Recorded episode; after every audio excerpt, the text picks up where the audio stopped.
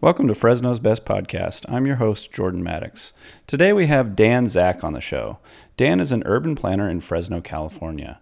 In 2022, he founded Zack Urban Solutions, a consulting firm which offers a wide variety of urban planning services to cities, nonprofits, and developers who want proven, practical approaches to creating walkable, fun, and inclusive places. Prior to that, he spent 23 years in local government working on downtown revitalization, streetscape projects, parking management, zoning and form based codes, long range plans, housing plans, and development entitlements. He spent seven and a half years with the city of Fresno. For that last year, he was the assistant director of economic development and was focused on bringing housing to downtown Fresno. For the remainder of his time there, he was assistant director of planning and development department. His previous work was in Northern California as the downtown development manager of the city of Redwood City in San Francisco Bay Area. He attracted the development of 2,500 homes in the area that had stagnated for decades, but which is now one of the most active downtowns in Silicon Valley. Please enjoy my conversation with Dan Zack, and Baker will take us there. guests. Politics, religion, culture, art, music, show some respect to the best little city left in the U.S. Fresno's best.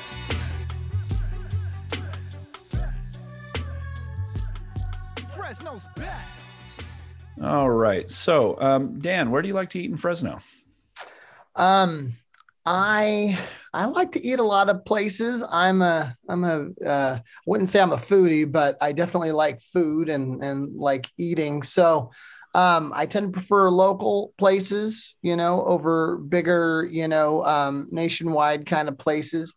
One of my favorites is um, Libby Lula downtown Nice. which is a really great place. Um, um, you know, we have so many good Mexican food restaurants around Fresno. You know, um, my family and I we like to go to Castillo's or places like that. Um, we live in Tower, and and we love to uh, you know um, hit up a lot of the local places there, Kuka's and Irene's, and uh, Me-n-Ed's is a, a, a longtime favorite as a as a native Fresnan. So yeah, we we uh, um, I like to to hit a variety and and focus on local, and I like unique and and um, and uh, you know that kind of stuff. Revue is uh, you know one of my favorite coffee places. So yeah, those are the kinds of places I like. What do you What do you like to order at the Revue? We I don't normally talk about coffee with people, so maybe let's lean into that for a second. So, Sure. what, so what Sure. makes the Revue the best coffee for you in town? Um, well, it's uh, a, it's a combination. It's uh, killer location. You know, it's walking distance to me, which um, you know is a big plus. Yeah. Um, they've created a really good vibe in there. You know, Mhm. the uh, the decor is nice. The way they use the space is really nice. Um, the the service is great. You know, the owners are um, really cool local folks. Coffee is really good um, and uh, I tend to um, um, usually I uh, I make you know uh, uh, straight coffee for myself in the morning, and then I if if I go to Revue or someplace like that, I get a a foo treat kind of coffee. So I like their mochas a lot. Um, there, that's typically what I get when I go there. But um, yeah, fun fun spot to just hang out, people watch, um, and uh, and just kind of take in the city. Yeah, that's one of the things when I moved here, I was concerned about, you know, and I moved here almost five years ago now. Uh, Oh, all I was concerned about coffee because where I lived down south in Pasadena, I was pretty close to this place called Copa Vida, which I could walk to, which was wonderful. And also there's an intelligentsia within a few blocks. So I was uh, spoiled beyond belief. um, but you know, I've been thoroughly impressed since I've been here. I have lots of options. Um, I can go from High Top to the Revue to some of the places downtown, and I think you know, uh, you know, lots of people say degrading things about Fresno being a few years behind, but I think we're up to where everyone is in terms of coffee. And you know, if you are uh, listening to this somehow in the Bay Area and considering moving to Fresno, I think coffee should not be on your list of concerns about the city. No, we we do really well. Yeah, I I can walk to to uh, to High Top as well. Fulton Street Roasters downtown is awesome. Um, yeah, we we have a lot of really good um, really good options. Mm, absolutely. Um, so let's let's get right into it because there's a lot of things I want to talk about. Um, so we're talking about cities ultimately. Mhm. Um, with your background in urban planning, there's lots of topics that I could cover, and I've I've talked to a few other people on this podcast about cities, but we're going to really get a kind of the gritty now. Um, so let's just start with a simple definition.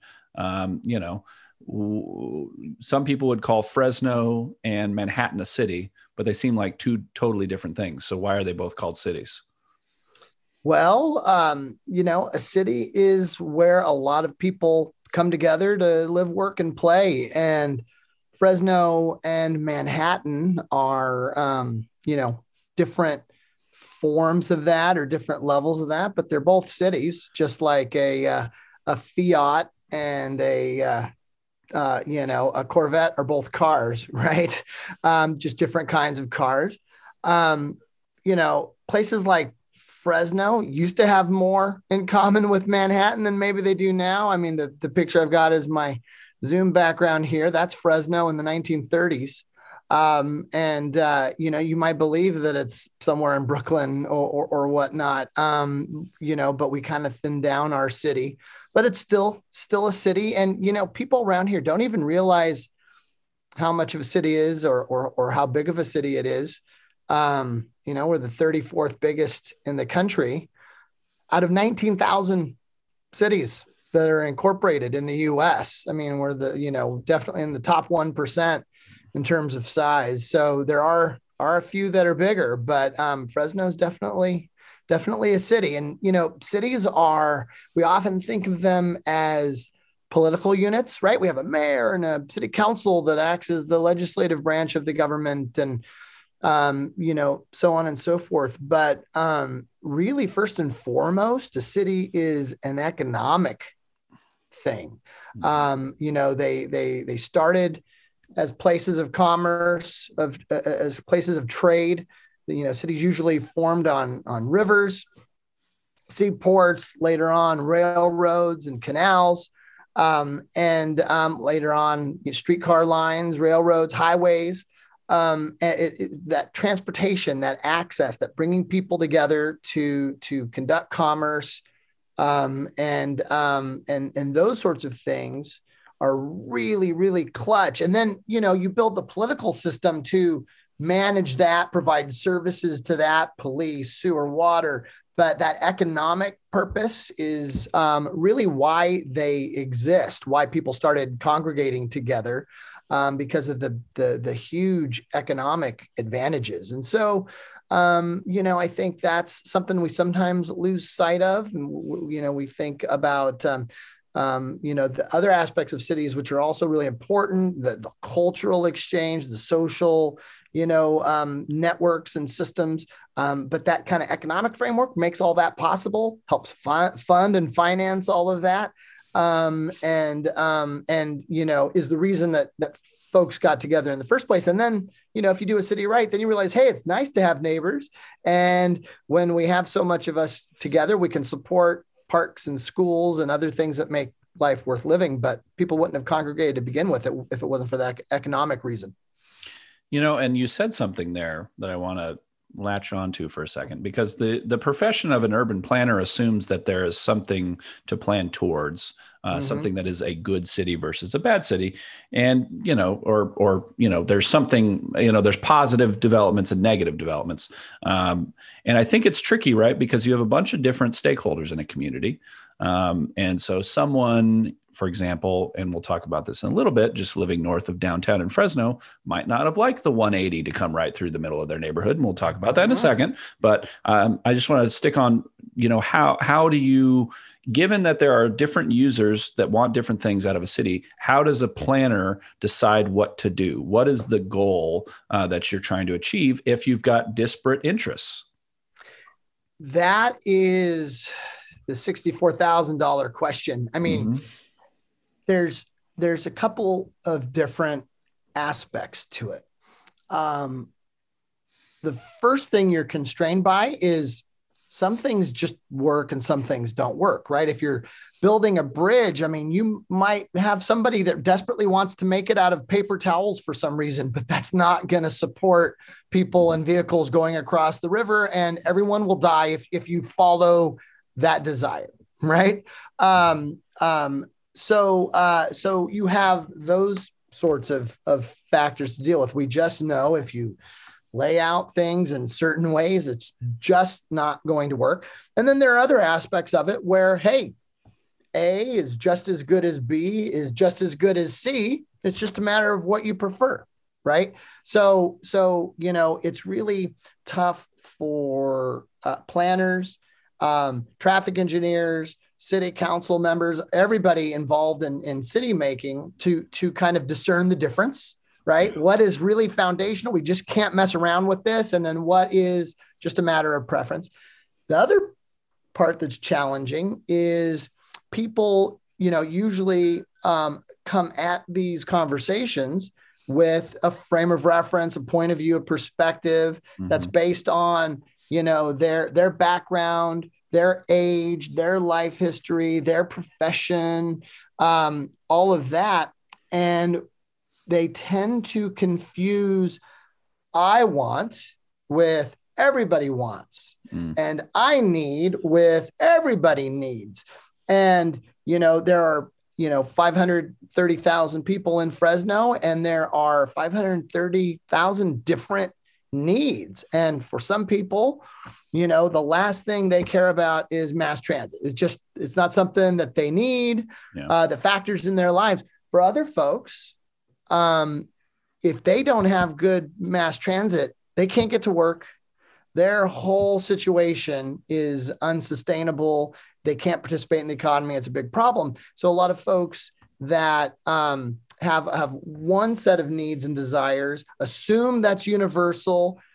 If they have power or influence, they use that power and influence. Maybe they think benevolently to, you know, perpetuate their needs and desires and from their perspective meanwhile leaving you know vast swaths of the population um, out leaving their needs unaddressed and and they don't even know and so you know fresno's a really diverse city not only you know ethnically and racially which um, is really obvious to anybody who spends some time here but also in terms of income ranges, professional, you know, backgrounds, ages, family composition. You know, I mean, this is a really eclectic place, and that's part of what I love about it. And yet, what we build tends to just be for one one main group.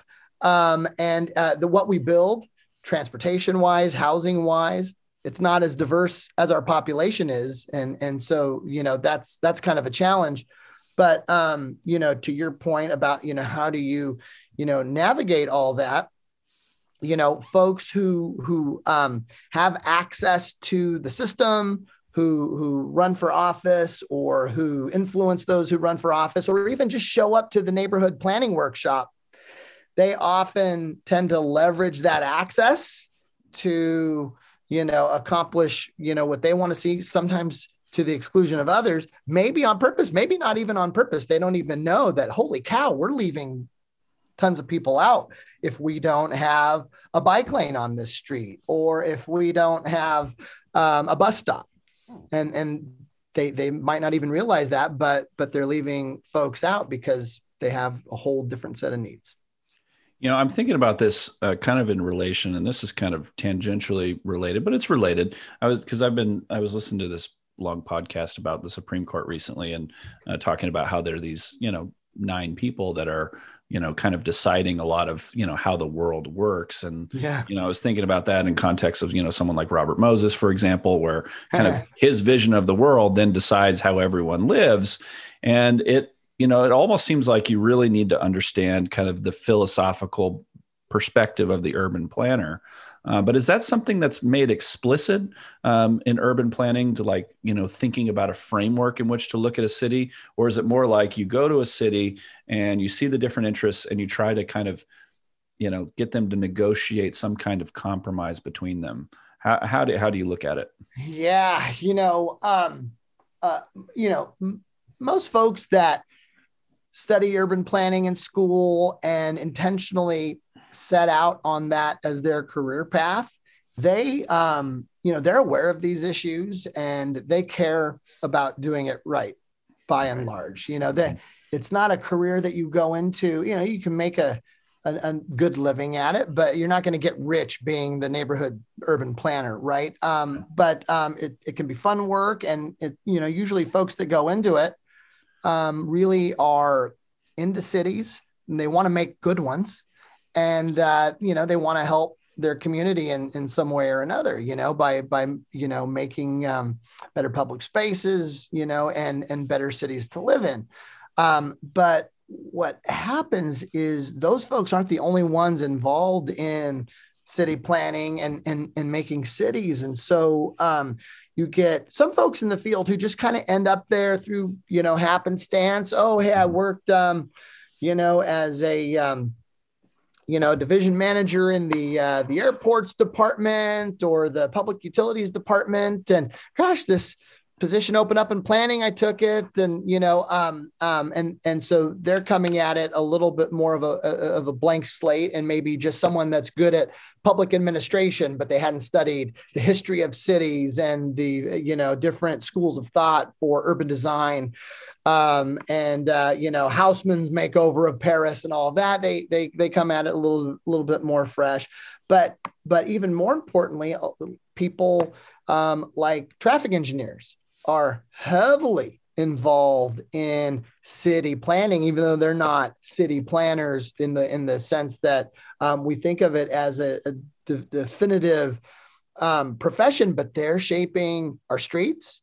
Um, they're shaping, um, you know, um, our major commercial corridors and you know influencing public safety in really dramatic ways.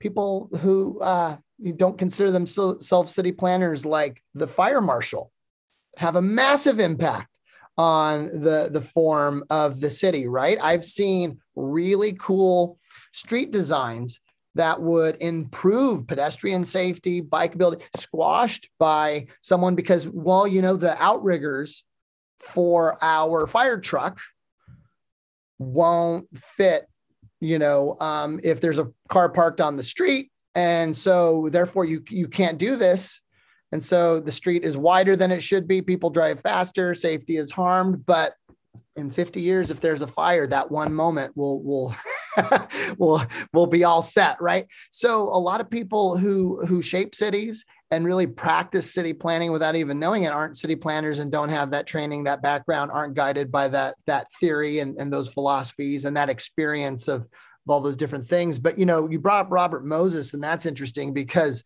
um, you know, I think a lot of us modern city planners are paying for his sins um, because he was he was probably the most powerful, you know, um, you know, city planner uh, or or bureaucrat or, or unelected, you know, public official that ever lived in the U.S. And um, he did a couple of good things, especially early in his career with you know playgrounds during the Depression and in New York and whatnot. But by and large, what he did was um, was horrendous, racist, destructive, and environmental catastrophe, public health catastrophe. Um, and um, and uh, he he was kind of unchecked. I mean, gosh, he went toe to toe with Franklin Roosevelt when when Roosevelt was president, and um, Roosevelt couldn't stop him. LaGuardia couldn't stop him. I mean, you know, um, it, it's pretty impressive. Uh, in in in uh, the sense that something so bad could be impressive, just what he was able to to get away with, and um, now your average city planner is, um, you know, really reviewing a development application for compliance with the zoning ordinance and um, checking the boxes. Okay, minimum setback 10 feet. Well, they're at 11. Okay, check. Maximum height 35 feet. Oh, they're clocking in at 28 feet. Check. Um, you know we don't have a rule for um for um you know trees but gosh i'm gonna see if i can get a tree out of this guy can get the tree, it's just this huge victory.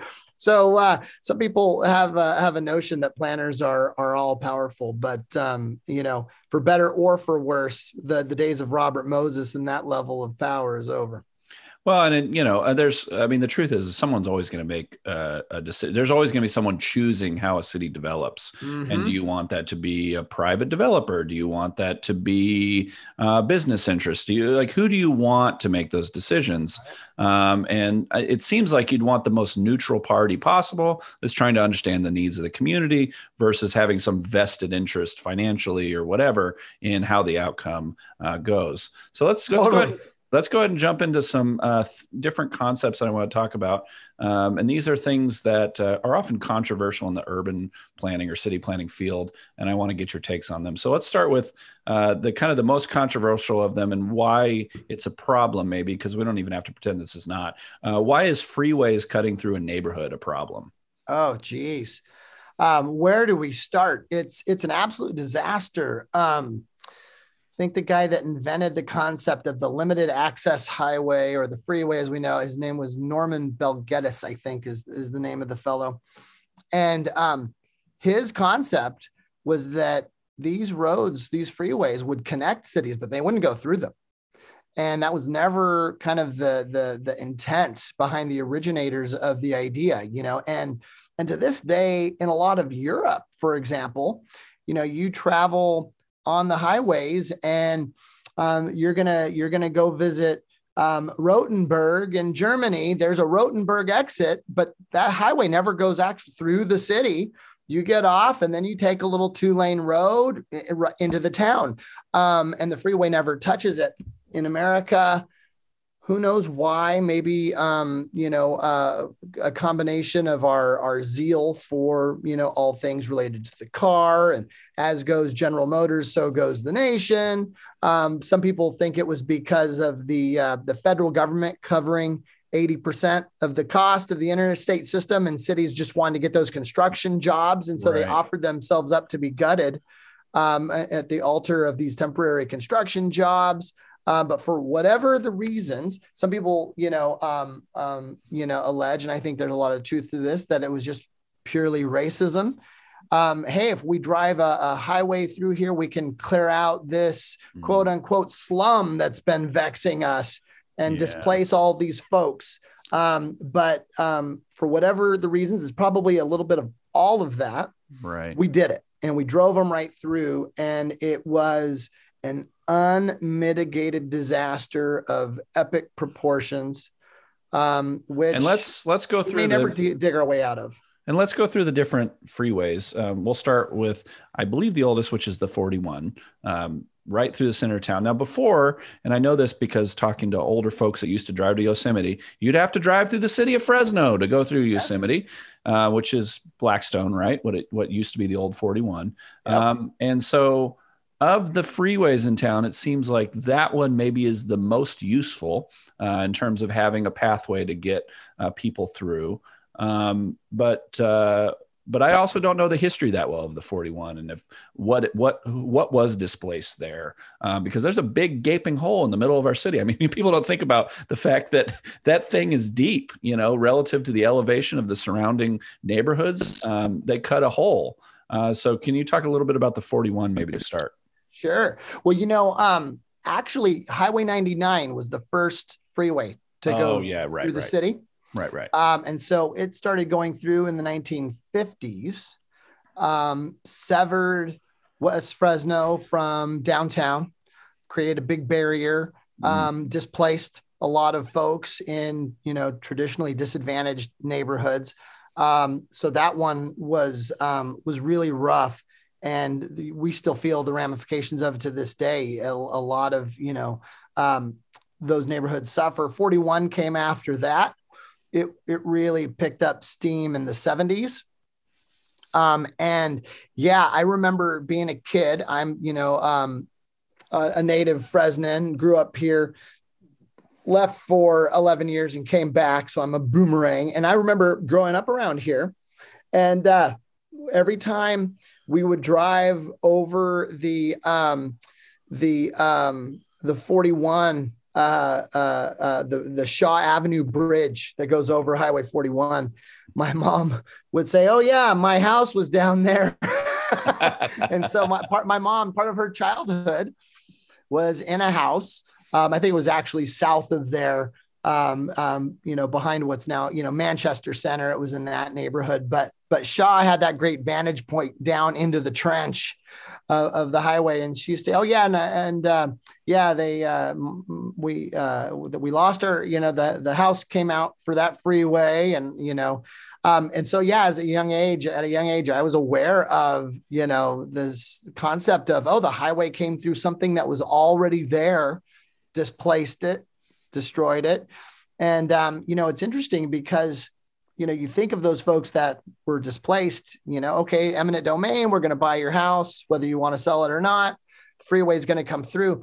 Um, that it's just terrible for them, right? Now they've got to leave their home. Maybe they don't want to move. They love their neighborhood, their neighbors, their house. They've got to go. But in some ways, um, it's even worse for the people that are one house over and they stay and now their neighborhood you know their neighbors used to be a you know um, friendly family next door. Now their neighborhood is this big elevated highway that roars through at all hours of the day and night and and um, you know um, emits toxic fumes you know um, you know just a couple of yards from your bedroom window and um, you're cut off from the store that you used to like to walk to. And and now it's a long drive to get to it and those barriers. And your friends that are on the other side of the highway that used to be able to visit easily now that connection is is cut off and so yeah um um 41 you know was developed right through a really densely built out, established part of the city. And it had to, you know, if you've read the Power, Power Broker about, you know, Robert Moses, he used to talk about taking the meat axe to neighborhoods and he kind of reveled in, you know, hacking his way through. Um, and, and for 41, they had to hack their way through with the meat axe. That's for sure.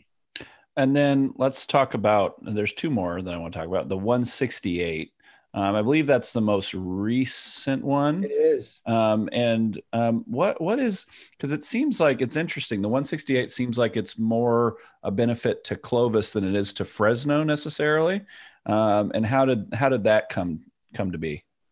Well, Fresno had um, a freeway plan on the books that pretty much resembles what we have now since the 50s. If you look at the 1950, I think it was 1954 general plan of Fresno and Clovis, believe it or not, in the 50s, Fresno and Clovis did their general planning together.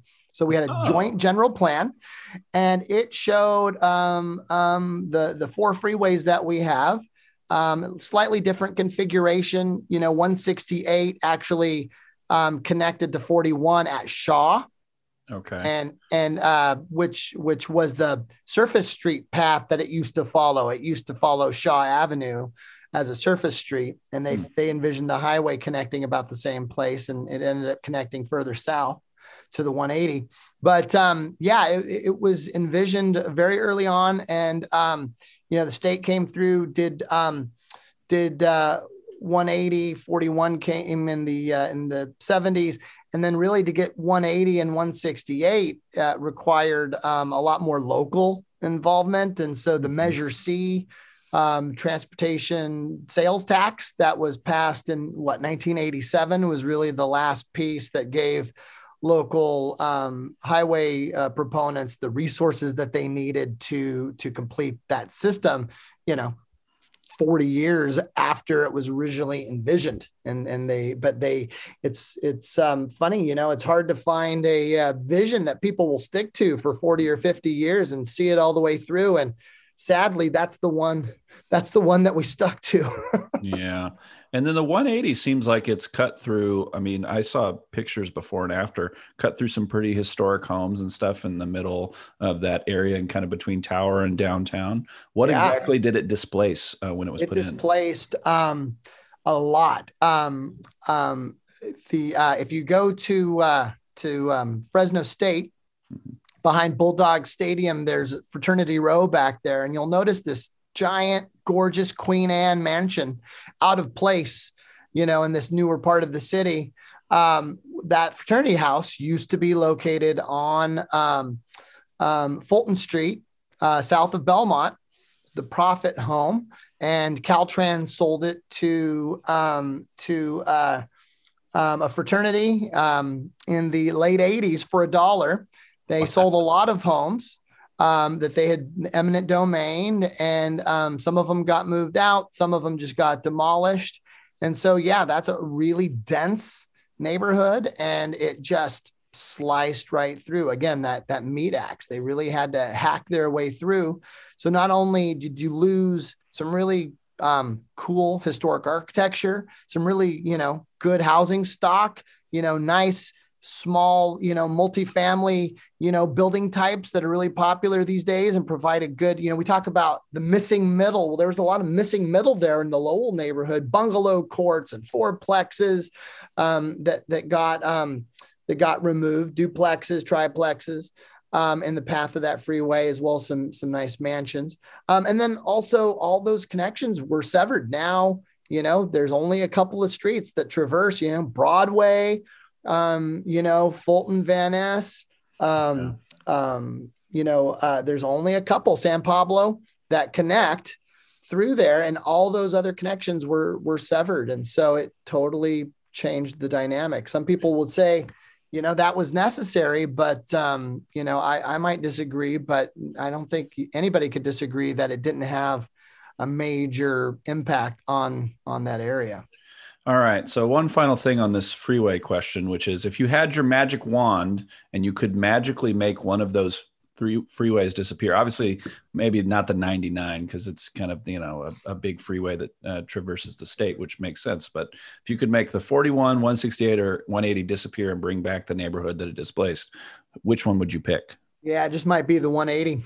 Yeah, because yeah, it just seems was... the least useful. I, I don't know why. Why would you? Yeah just what it I mean, displaced you know it's it's not i mean they're all useful now because we built a system uh, uh, our whole city around them and so um you know, did we need them when they were built? No. And if we had, I mean, geez, if you think about it, the city of Vancouver in Canada, really big, modern West Coast city, great quality of life, frequently ranked as one of the most livable cities on earth. They have no freeways within the city limits. So you can have a big, prosperous, nice to live in, you know, great to get around in kind of city um, that's mostly single family homes, by the way. I mean, everybody knows yeah. they're they're big, um, you know, uh, glass towers downtown, but it's mainly you know built out like Fresno in a lot of ways, and they don't need it. So you don't. We didn't have to build them, but um, but we built ourselves around them. We eliminate all the other options, and so they are useful. It's hard for a lot of folks to even imagine um, being without them now, but that's only because you know we kind of forced ourselves to need them, and and so um, so you know if you just yanked it out right now, it would be a pretty big disruption until you reintroduced alternatives, right? And yeah. and walking and biking and public transit I mean, that, that, made it not so necessary. But having said that, we would have been better off if we never built it. right. And I sometimes I'm at River Park, for example, and I need to get to the 99. I just drive down Herndon. You know, you just mm-hmm. you just do what you have to do. Yeah. Um, and sometimes sometimes when I'm in San Francisco, is it a giant pain in the ass to get across the city? Sometimes, yes. Would I want to displace all of those amazing restaurants that I'm driving to? Probably not. But let's well, go on to the. Let's go on I, to the if we could subject. just sorry, stick sorry. on this point, I want to yeah, yeah, you know react to what you said because I think you brought up really the key point. And what is more important, making it easy to pass through or making a place worth being? Mm. What's more important, the convenience of the people passing through or the quality of life of the people, you know, living there? You have to balance that. Um, and obviously, each one has to give a little bit in order to, to balance all the different needs. But at the end of the day, if I, as a planner, have to pick, okay, am I going to make this convenient for, you know, um, a thousand people a day to zip through, or am I going to make it a great place to live, do business, build the bonds of community, um, and um, and live, you know, healthy without, you know, all those fumes being emitted right by your front door? I'm going to pick the latter. And people know that that's true, which is why if you look at home prices near freeways, they're cheaper because people don't want to live next to them. They don't so want to live by. People pay with their do- you know, they speak with their dollars in terms of where they buy their houses. And so the people that are living close to the freeways are the ones that can't live further from them because they can't afford it, whatever. And so that Absolutely. is that is the unspoken thing that no one talks 100%. about. 100%. Well, and everybody talks about our love affair with the car uh, we, it's a it's a it's more of a love hate thing. People yeah. love their car when they're in it. But the minute they're out of it, they don't want to see one. They don't want to hear one. They don't want to smell one. And so, a lot of people who live very car dependent lives and who lobby for wider freeways and faster streets in their neighborhood they advocate for their homeowners association to put in speed bumps and put in a gate to, and no cut through traffic. And they don't, they hate car. They don't no parking on the street because I don't even want to look at them. Right. But then the mm-hmm. minute they leave the confines of their quiet gated community, they want the whole world to bend to their will and to be completely reshaped to yes. facilitate their convenience. And then when they're out of the car again, they don't want to see them. Mm-hmm. Well, yeah, people are people are okay having they're being collateral damage for what they're doing, but they don't want to live near the collateral damage. Nope. Uh, so let's talk about the next uh, kind of uh, thing that led to some uh, planning disasters, which is uh, low density zoning. What are your feelings on low density zoning? Well, um, not everything needs to be super dense, but the way we blanketed our cities with these codes that basically outlawed um, you know, building types that had been popular and functional and useful for centuries. Uh, it was absolutely crazy. Um, but a lot of folks, you know, turn of the century through the 20s, 30s, they, they, you know, these reformers, uh, they decided that, um, gosh, you know, the bucolic single family, you know, cabin in the woods kind of house is the only safe and sane way to live. And we have to use the um, the the regulatory power of government to prohibit everything else, um, um, it really took hold, and it was an absolute disaster. So you know, there's nothing wrong with single family homes. Um, there's nothing wrong with having some pockets that are mainly single family homes. But the idea that an entire city would have nothing but low density single family development is an absolute disaster. And how many people do you know that have a single family now, but uh, home now, but when they were um, young people in college, they needed that apartment. When they were um, a uh, young married couple, maybe they uh, buying their first home, they couldn't afford the, the, detached house, they needed a townhouse, or they need. And these things we're talking about are connected, right? Because we're Absolutely. talking about freeways and we're talking about low density, and these things are wedded to each other because you need hundred percent. Well, once you des- once you def- des- decide that the number one purpose in life is um, auto mobility um, then what does density represent? Well, that represents if you've ripped out all of the mass transit and, and you focused on freeway building, you decided, okay, everybody's going to drive. We're going to eliminate all the alternatives for whatever reason. Well, then what does density mean? More drivers per acre. Yep. Right.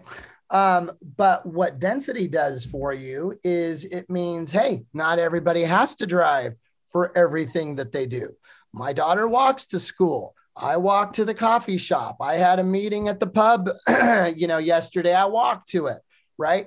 Um, or maybe you drive shorter trips, or every once in a while I ride my bicycle because I can do that, right?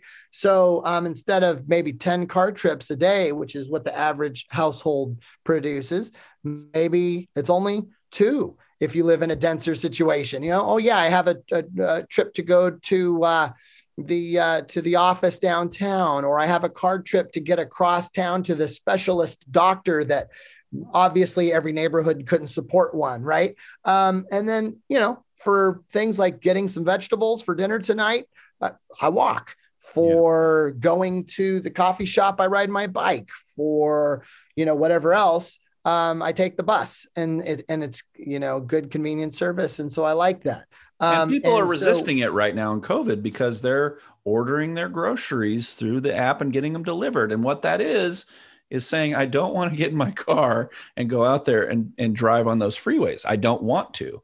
And, you know, it's funny. I mean, you know, you think about Los Angeles, and we're going to talk about public transit down there in a second, but, um, you know, I mean, that's, that's why you don't want to live down there. You right. know, I mean, they right. become the reason not to.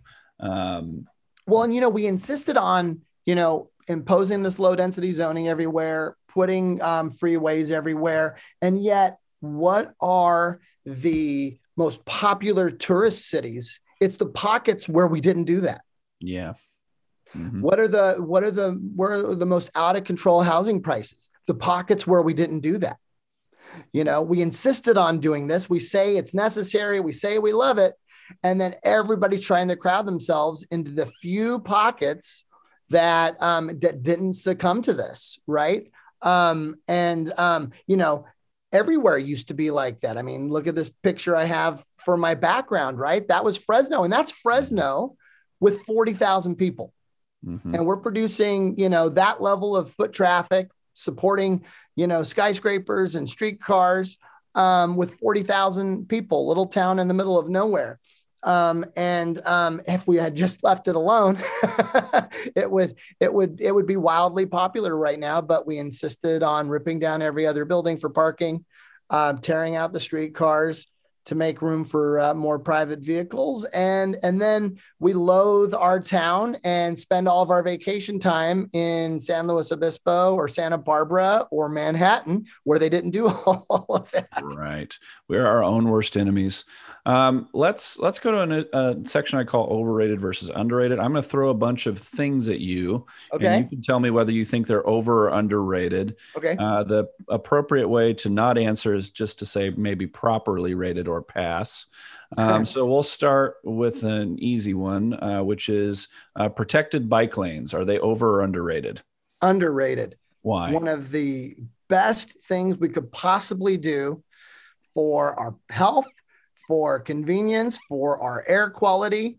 Um, they um, there's been a lot of uh, research that shows that when you put in a um, a regular bike lane, um, it doesn't attract a lot of riders. Um, but when you put in um, protected bike lanes, especially if there's a network of them and they go from useful place to useful place, um, ridership really goes way up. Safety for all road users goes up, including drivers. Mm. Um, and um, and there there are huge benefits. Anything we can do um, in any city, but particularly Fresno, where our air quality is so rough, um, where you know um, traffic violence is so rough. Um, uh, anything we can do to make it fun and convenient and safe for someone to hop on a bicycle, uh, yeah. we need to do it. And you look at the the amazing amount, the the billions that have been spent over decades building freeways and expressways and you know uh, six lane major streets with half million dollar traffic signals every half mile um, and the the the cost of a protected bike lane is an absolute pittance compared to all of that, and the benefits are massive. Absolutely and you know what? Massive. You know what makes me laugh every time I'm, you know, watching some local TV station and one of those "don't burn," you know, keep our air quality good things comes on, and I'm like, yeah, that's true, but is that the main reason our air quality is bad because people are lighting their fireplaces? it's I mean it's it's almost comical. And I, you know, I understand. Yeah. Like I don't want people burning a bunch of wood, all of us burning wood in our fireplaces. That's I mean, you know, that's there's no argument here. But to to make that the reason, because that's what people in their nines now assume that the reason is because of those two things. Those things are the causal, if that makes sense. Right. Exactly. So, but you know, if you like we we we we you know, we we um built our whole town around these cars. And then now you you you really can't function fully without them. I mean, I have a car. I'd rather be car free, but I also, you know, I'm not going to sacrifice my ability to make a living or, you know, get health care and all that. So I have one against my will because I've kind of been social engineered into it, right? And there's, you know, a lot of people like that. Um, and um, and so um, um, but because we've all been kind of social social engineered into it, um, now if you puts restrictions on it, you're you're literally really putting people out. You know, you, you're you're affecting people's ability to move conveniently through their city and um, and get to their job and get to their services.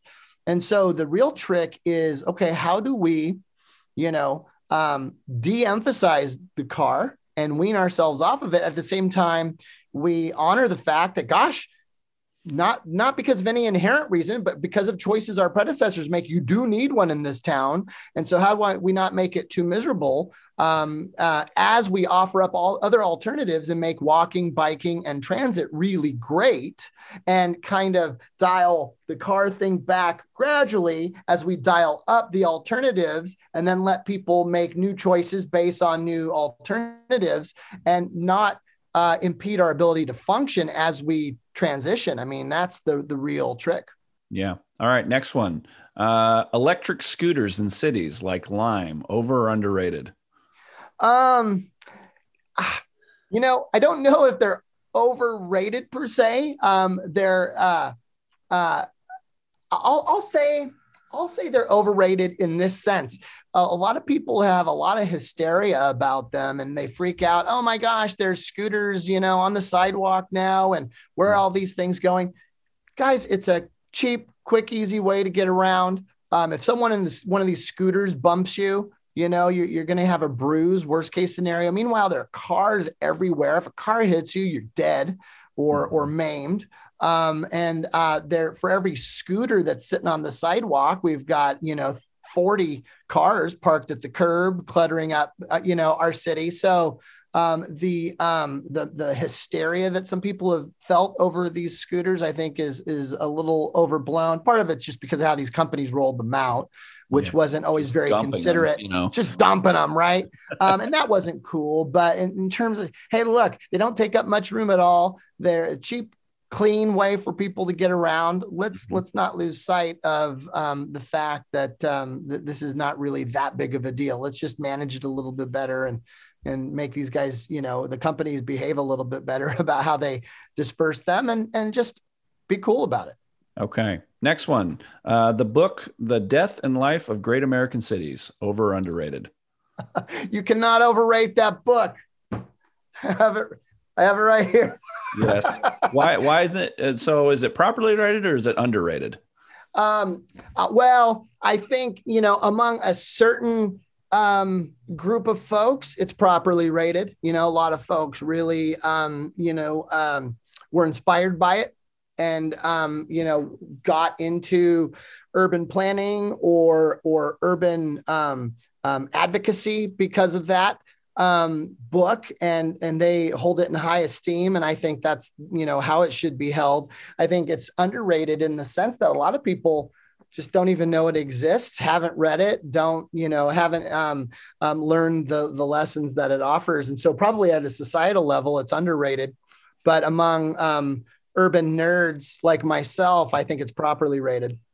Okay next one. Um, and this is this is one that I've I've visited and it's pretty amazing. But I'd like to hear your take. Uh, do you think the High Line in New York City is over or underrated? You know, I haven't. I'm ashamed to say I haven't been to the High Line. Uh, read all about it, seen a lot of uh, pictures and, and studied it, but haven't been to it. Um, what is it for people that don't know what it is? Um, so the High Line is uh, a really interesting open space in uh, New York City, in the borough of Manhattan, where they took an abandoned elevated railroad um, and converted it into a, a, park, a linear park, and it you know r- rolls along, you know what, 20, 30 feet above the street, uh, meanders between buildings and and um, uh, through neighborhoods. And, um, you know, it seems like a really neat thing. I don't know how um, broadly applicable, you know, the, the, the High Line is. I mean, building a new viaduct for the purpose of having an elevated park is probably not um, um, a smart thing to do or, or anything, but it was a really neat use of abandoned infrastructure that was there and a really kind of effective way to insert some cool open space into an underserved area. So for that, I salute them. I don't think it's overrated. I think it's it's kind of neat. I think as um, you know, um, the lessons it offers for you know um, for for planners and folks wanting to introduce open space. I don't think it offers a lot of lessons. I think the real, you know, um, the, the the the mass quantities of open space that we should be creating are not on viaducts or rooftops. It's it's on the ground in neighborhoods, right? Um, and um, and so for that reason, I think I guess if there is an overrated aspect to the High Line, it's the fact that I, I think it's really neat. I'm glad they did it. I'd like I'm looking forward to seeing it next time I go to New York. But it's not something we can just roll out everywhere. I think what we really need to be rolling out everywhere is parks on the ground in neighborhoods that are um, um, you know useful to, to folks to uh, to walk to and enjoy on the ground. Okay, next one is I've asked a lot of people this question, and your answer matters a lot, which is um, is Me-n-Ed's pizza over or underrated? Oh, I love Me-n-Ed's, man. Yeah, I um, I think it's properly rated. I okay. think it's properly rated. Yeah, but um, you know, I I find it to be delicious. But I think a lot of the appeal too is nostalgia. You know, I remember going there after little league games, and you know, as as a kid, and um, go there with my family, and and they had um, this really kitschy um, but fun, um, you know, uh, uh, design inside when uh, I was a kid. That uh, everything was kind of medieval England inspired, ye old um, jukebox, ye old. They had this signage over every ye old restrooms, ye old, and uh, very kitschy. Why did they get rid of that? It's amazing. yeah, it, it, there's um, there's uh, last time I went to the one on Clinton near Clinton and 99, Clinton and Weber. Mm-hmm. They, I, I, was there probably three years ago and they still had it. Okay. Well, now I know what so, I'm doing uh, this That weekend. was one of the only ones that hasn't been made over. But um, yeah, I, am a big Me-n-Ed's fan. I've uh, had friends move here from other parts of the country and they're like, what in the hell is this trash? What do you guys like? But I grew up on it. So for me, that's, that's the classic yeah it's your it's you know it's the it's your kid right? You know it's it's you know you might look a little strange in middle school but you still love them um all right. next uh next one uh bike sharing programs over or underrated? Oh i think bike sharing is great. I wish we uh, we had a uh, bike sharing program here in fresno. Um i helped uh get uh get a small one going um when I was working in the Bay Area and helped do a, the initial planning for where the stations would go and all that. It was a lot of fun. And um, yeah, they're great. It's a great way to help folks get on a bike without having to, um, you know, haul one on the bus or the train. Oh, at the bus stop, you can just get, get a, uh, uh, uh, one of these bike share bikes and, and go to the last mile to your destination. It can be um, really great. Citi Bike in New York has just has been revolutionary and, and really popular. And anything we can do to make it fun and convenient to um, to get on a bike and go, I think is good. And anything we can do to get the numbers of bicyclists on the streets um, makes uh, you know get those numbers up. It makes everybody safer um, you know, uh, the more bicyclists you have on the road, the safer each individual bicyclist is. And so anything that removes barriers and increases mm-hmm. access is good. You know, and I think going back for a second to the the thing that you were saying before about protected bike lanes, I think a lot of people when they drive around town and they see the number of cyclists, and then you bring up you know protected bike lanes they say well there's not enough cyclists to support that. Why would we build something? But it's like they won't come out unless they know they're not going to get killed on blackstone. Do, do you decide to build a bridge based on the number of people swimming across the river? Yeah exactly. There it right? is. that is the ultimate comeback. Thank you. That's perfect. I need I, that one's going in uh that one's going in the list. Um, next one uh, the garden city uh, concept over or underrated uh, totally overrated. Why? Totally overrated. Um, the idea of building a new town is not so bad. Um, but um, you know what old Ebenezer Howard did with his Garden City um, concept was, um, you know, the the the big problem with it was he was um, one of the pioneers of this idea that every use should be completely separated in the city um, and you know single families separated from multifamily separated from shops and restaurants separated from workplaces.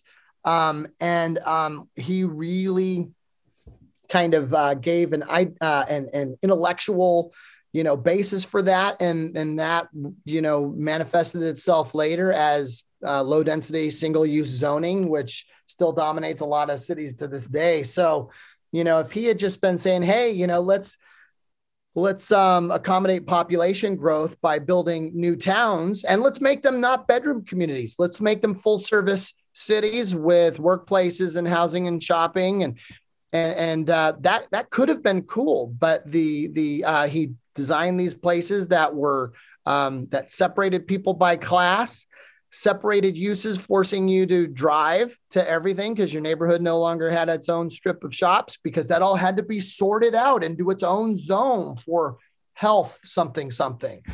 Um, and so for that reason it um, it it it set a really bad precedent and we're still dealing with it today. Okay just a couple more. Uh, public transit in los angeles over or underrated? Um well you know i mean obviously LA is not a um, um, a, a, transit city in the classic sense, like you know New York or Chicago.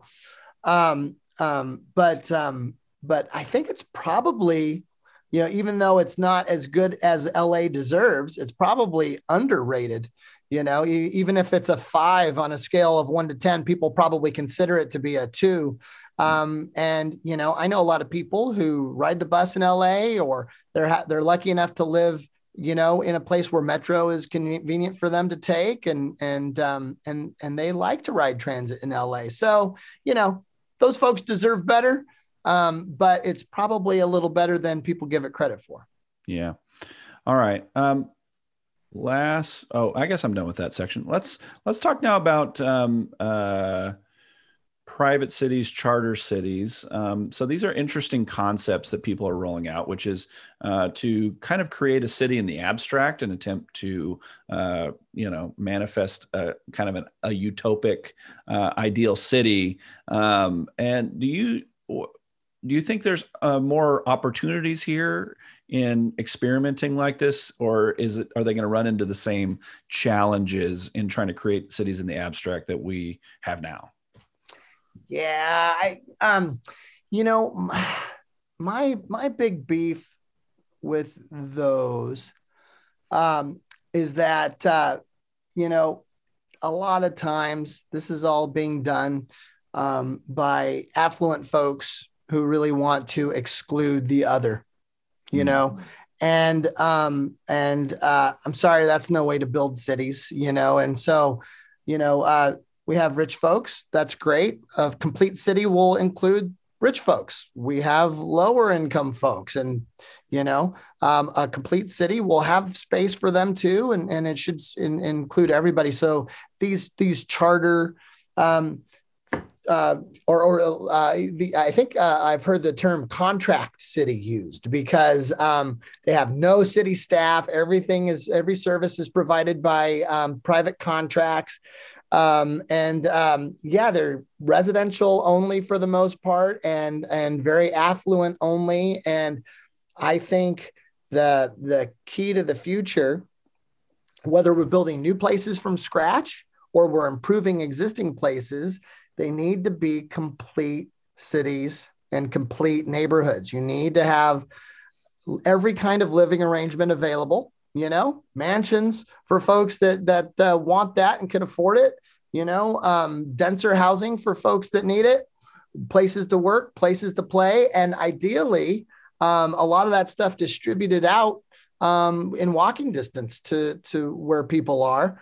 Um, and um, and you know these these um, you know charter cities contract cities they they don't do that. And so you know the idea I think behind some of them at least seems to be, hey, let's just find a way not to share our money with um, those people, whoever those people are that they they consider to be undesirable, and let's find a way to kind of really keep our resources here for only our enjoyment even though a lot of these places are, are, are part of a bigger metropolitan area and they benefit from the universities and the airports and the regional parks and, and you know ma- you know major job centers but they don't want to contribute into that greater whole and all they want to try to find a way to keep as many of their, their resources in their neighborhood as possible. And, and I'm, I'm not a big fan of that. Having said that you know there's some folks that have interesting ideas about cities and you know i like a lot of it like uh, you know um, the whole strong towns movement i don't know if you've seen them and and and i think sometimes they um,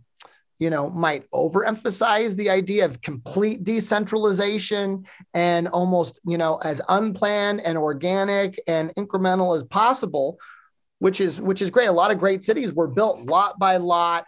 And five years after the one story building goes in, we're going to knock it down and build a three story. And 10 years later, we're going to knock it down because a streetcar line went in and we're going to build a 10 story. And that whole churning, constant change, that could be great too. But, um, you know, if you, um, and, and, and if I, you know, had one you know minor quibble with with jane jacobs it would be you know um, she was probably in that camp and i think look, if you really love cities and you're looking out for everybody and all the, the folks that are going to be served by a city and all the functions that a city needs, you could plan a place, you know, um, um, uh, all at once and and kind of you know master build it most people that master plan cities are just doing it for the affluent and for residential only and it's car dependent but those are just design choices that they've made right? And you could master plan a neighborhood or a city with everybody in mind and and plan for them to walk and bike and and and take the train. Um, and and so and there might be benefits to doing that too but that's typically not what what these contract cities are doing. Right and i think we all have a very in, i mean everyone you know everyone has someone that gave birth to them and everyone has someone in their life that's a really intense libertarian. So we all have that those two things. And you know i think um, it's easy to complain about city services you know and idealize something that would you know in theory work better. But i think exactly what you're saying which is in order for cities to function they have to meet a lot of people different a lot of different needs and that cannot be simple. It is inherently messy. And as soon as you, you know, as soon as you make it not messy, that means you're skipping over someone's needs, right? And so I think totally. that's the difficulty. And that's, but, uh, but I think the other thing is, is that those same people that complain about services take for granted the things that benefit them, right? They take for mm-hmm. granted all the things that cities offer to them and just assume that that's just kind of the way of nature you know who the city benefits me and that's just how cities work and then things that don't work for them in the city are the things that need to be fixed by giving it over to private industry or whatever mm-hmm. so i mean i think yeah. it's complicated and i think i understand where people are coming from but i think it's really just a you know uh, what's that what's that concept of the common good you know understanding that in order to live in a city you have to share um, yeah. I think that's hard for a lot of people. And, and I, you know, I want to pivot to another subject, which is an interesting one, um, and it kind of comes after I uh, I thought about it a lot after I read a book. I'm not sure if you've read it. It came out during uh, COVID. Let me see when did it come out. I think it came out. Yeah, so it came out September 2021, um, and it's called "Survival of the City: Living and Thriving in the Age of Isolation." It's by uh, Edward Glaeser and oh. Cutler. Um, so, and they were talking about thinking about cities in a, pan, a post-pandemic world. Um, and so, I want to give you the floor to, you know, kind of use your crystal ball. Um, how do you think uh, COVID is going to affect uh, the way our cities develop now that a lot of people are choosing to work remote? Yeah, this thing, um, you know, hopefully it'll be over or at least manageable someday soon, but it's going to leave a mark, you know, we're never going to be quite the same. I haven't read um, um, this book. I've read um, other works of Ed Glaeser. I've read Triumph of the City, which is a great yeah. book. Mm-hmm. Um, and uh, read some of his academic research too, but uh, I haven't gotten to this book yet. I didn't even know he had a new one. I'll have to check it out. Pretty good. Um, but um, you know, I think um, COVID is gonna, you know, uh, in some ways you know, pe- cities are for people. People are people with or without COVID. And, and there's certain things, certain fundamental things that just aren't going to change and they never have really changed. Um, but other things, you know, we're seeing pretty dramatic impacts. You know, I was just talking to someone who was in the financial district in San Francisco recently, right in the middle of the week, and they said it was just a shocking, you know, level of of quiet and just, you know, this place that used to be this buzzing. So many people are still working remote, right?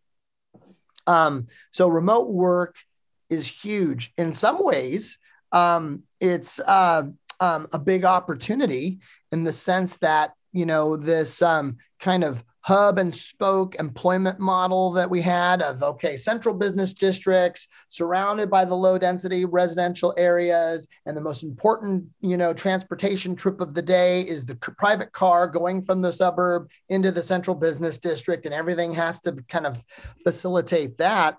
And now um, you know, a lot of folks are home all day. And, you know, now they're um, going for lunch in the neighborhood um, if, if they don't just make lunch uh, at home. And, um, you know, there's um, benefits to having things closer by.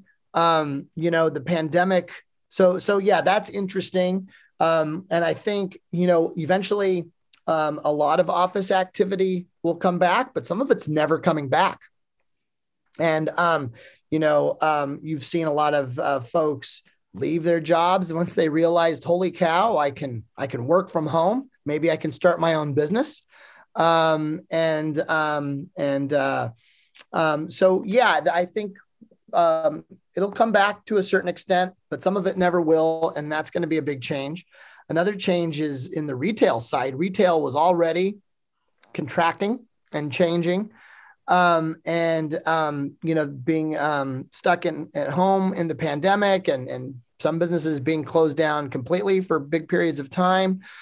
Um, um, you know, really increased reliance on online shopping, and that took even more business away from an already you know struggling retail industry in the brick and mortar sense. So um, um, I think we're going to continue to um, feel um, feel those effects. But you know, I think a lot of these changes give us an opportunity, though, to relook our cities. And okay, well now this formerly busy strip mall is half empty. The anchor tenant moved out. The the little um, burger shop and dry cleaner are struggling. Or you know what? Well, guess what? We maybe we don't need as much retail, but gosh, we need a ton of housing. Yeah. So how about we rezone that that strip mall for mixed use, and it can have a little bit of retail and a bunch of housing added in. Mm. Um, and gosh, you pile in a bunch of restaurants, that burger joint, and um, you know the other businesses might do better now. They have a bunch of customers living upstairs.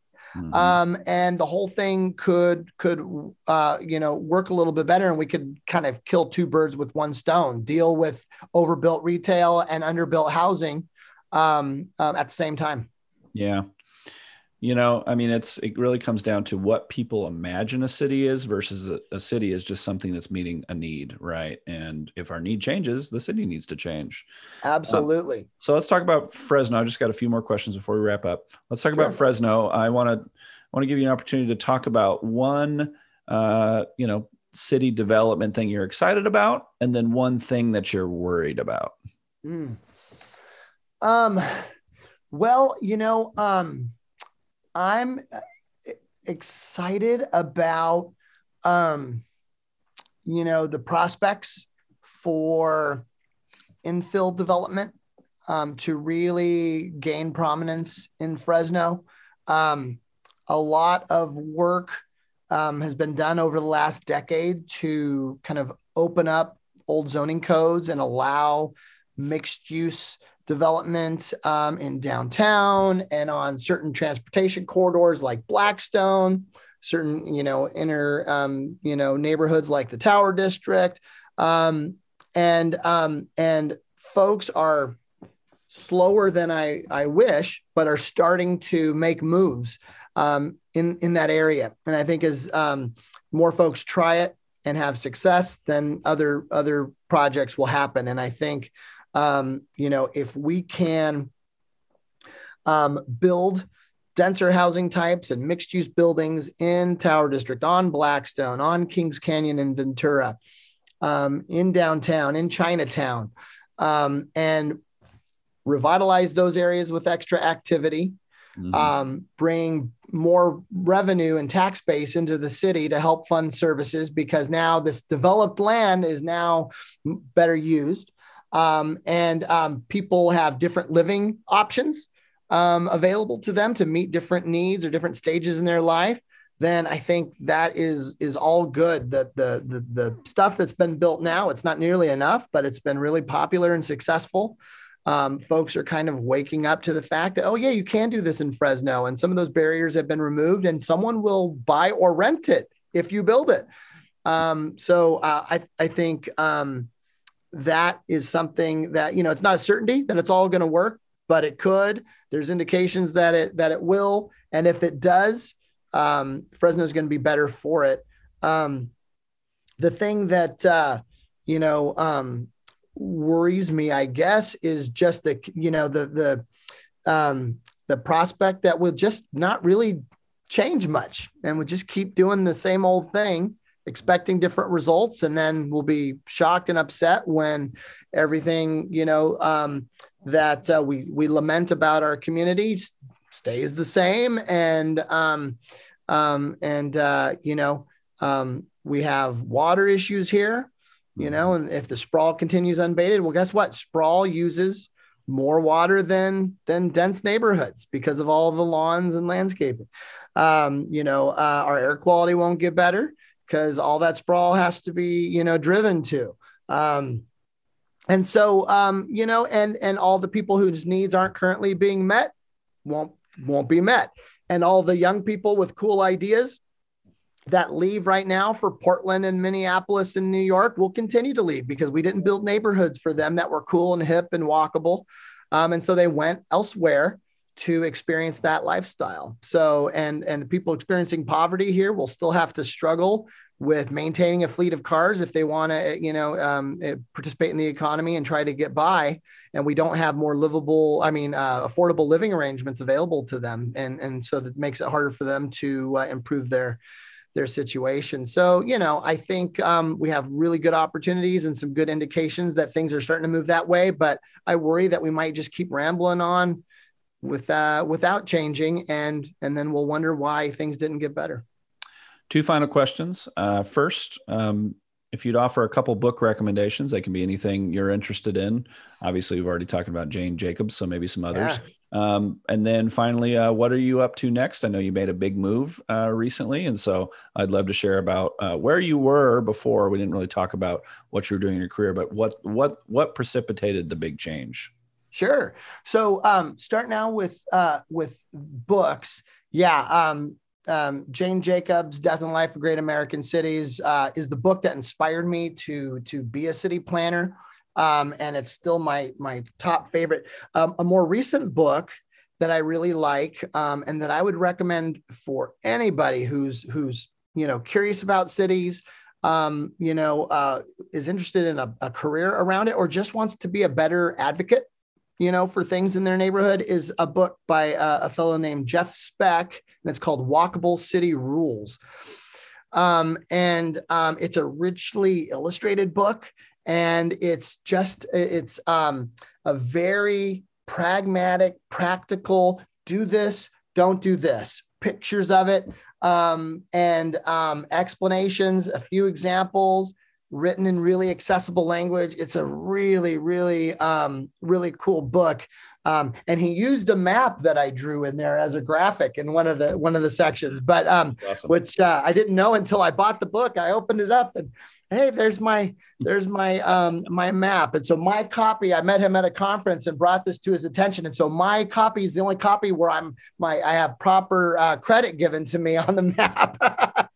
But uh, he was cool about it. But um it's uh, a really neat book. And um uh, it just really strips it down to its essence and um um and uh, uh and and makes it really accessible. And then if there was an out of print Fresno book that I would I would recommend to people. You know, I love local history. I've got like all the as Pop saw it, you know, Pop yeah, of yeah, all yeah. books, and they're just so great. And and and probably one of my favorites. I cherished all of them, and I I kind of collect these things. But there's one that I've got called um, I don't know if you can see it here with my background, but um, it's called When Fresno Rode the Rails. It was put together in um, in the 70s. Um, and uh, it's in 1973, I think. And it's about the streetcar system that we used to have here in Fresno. And it, you, you go through it and it's just amazing. Not only great pictures of streetcars and all the neat, you know, neighborhoods that they serve, but it really just drives home how urban and cosmopolitan Fresno was in the in the teens, 20s, 30s, how dense it was. Um, and um, and things that existed um, that uh, that uh, are long forgotten. And uh, you know, we had 50 miles of streetcar tracks. Wow. Um, going. We had we had a streetcar line um, going all the way to the San Joaquin River through Old Fig, up Forkner next to Van Ness Extension, all the way to Scout Island where they had Fresno Beach. Um, and uh, I mean, these things were everywhere. They had plans to extend uh, uh an interurban line to Yosemite and another one to Monterey. The thing was so popular, and um, you know we uh, we um, we let it go, and it's a big shame. And it's really neat to you know you see this and you're like, wow, this was a real city.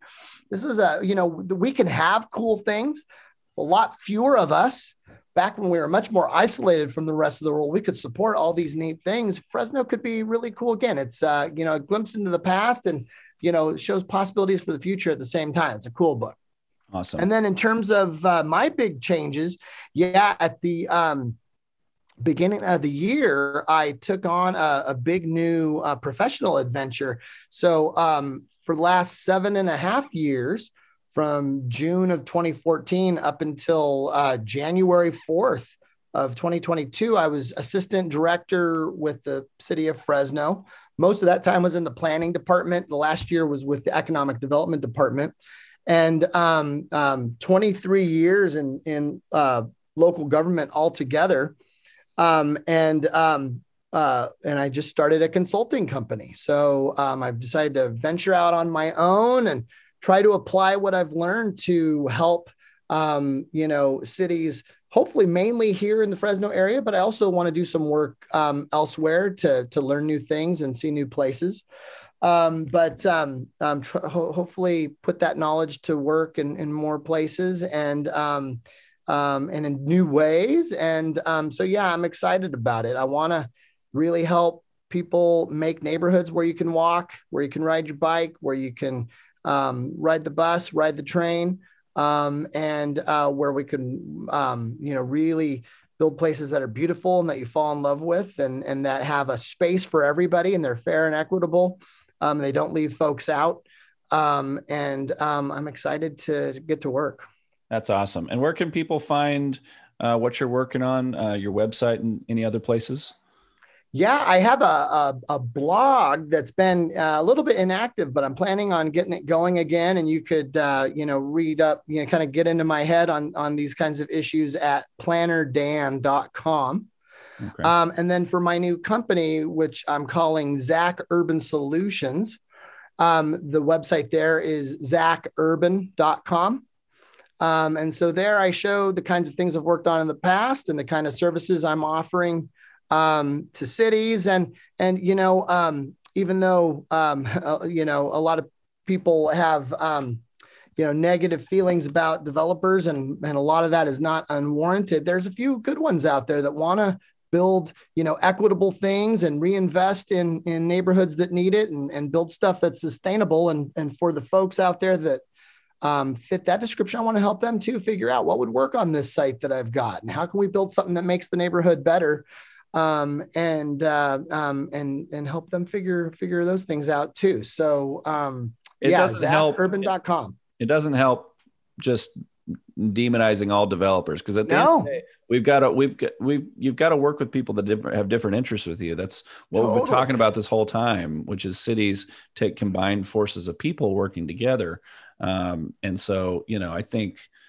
um, one of the biggest challenges is getting everyone to the table sometimes. And so, um, you know, keeping things civil can definitely help us. And it starts by just assuming the assuming the best. And you might be met with, you know, with a negative outcome, but at least you tried, and it's it's a valiant totally. thing to do that. Well, and and you know, if you think about, I mean, we we can all think of the uh, the the terrible strip mall, or uh, you know that that um, that we hate or the the you know tacky subdivision that took out our favorite you know orchard that you know we but um and kind of wrecked our town. But um everything that you love in cities you know other than parks and schools that were built by you know um, public institutions it was all built by developers too. Yeah. um and so uh and you know i i would be fine if we went to the vienna model and and uh, had public entities build build everything but that's not the system that we have um, and we're not going there anytime soon. So everything's you know that's not a library or a, um, a, a town hall or a fire station is going to be built by a private developer, right? So um, how do we put that in the right place? How do we make it look great? How do we shape it to be as productive as possible and help as many people from different backgrounds as possible? Because it's going to happen. Yeah. and some people are so afraid of oh um, you know I'm, I'm i'm i'm worried about you know having the, the the bad developer come to my neighborhood. Well you push them out and it's going to be auto dependent sprawl in madera county that's going to do nothing good for the for the the inner um, portions of Fresno. So how about we figure out a way to shape it in, into something really great that can um, provide housing for everybody and and um, you know um, lower our need to drive and revitalize an area that's been neglected. So yeah, for there's there's only a couple of folks doing that, but they are out there, and and so uh, uh, I'd like to help them too, as well as help cities fix clunky old zoning and envision, you know, how to bring back a neighborhood and and and make it work better and and all that stuff too. Yeah, and I would say one more thing on where people should uh, follow you, which is your uh, your Twitter feed is always uh, full of fun and exciting things. So that'd be the oh, last thanks. place uh, to follow you. What is your Twitter handle again?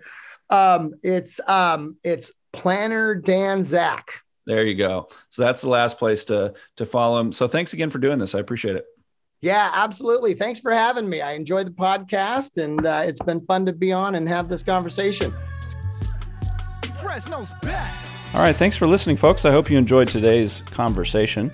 As always, you can support this podcast by leaving us a rating and review or by making a financial contribution at our Patreon page, which is www.patreon.com slash Fresno's Best. We'll see you next time.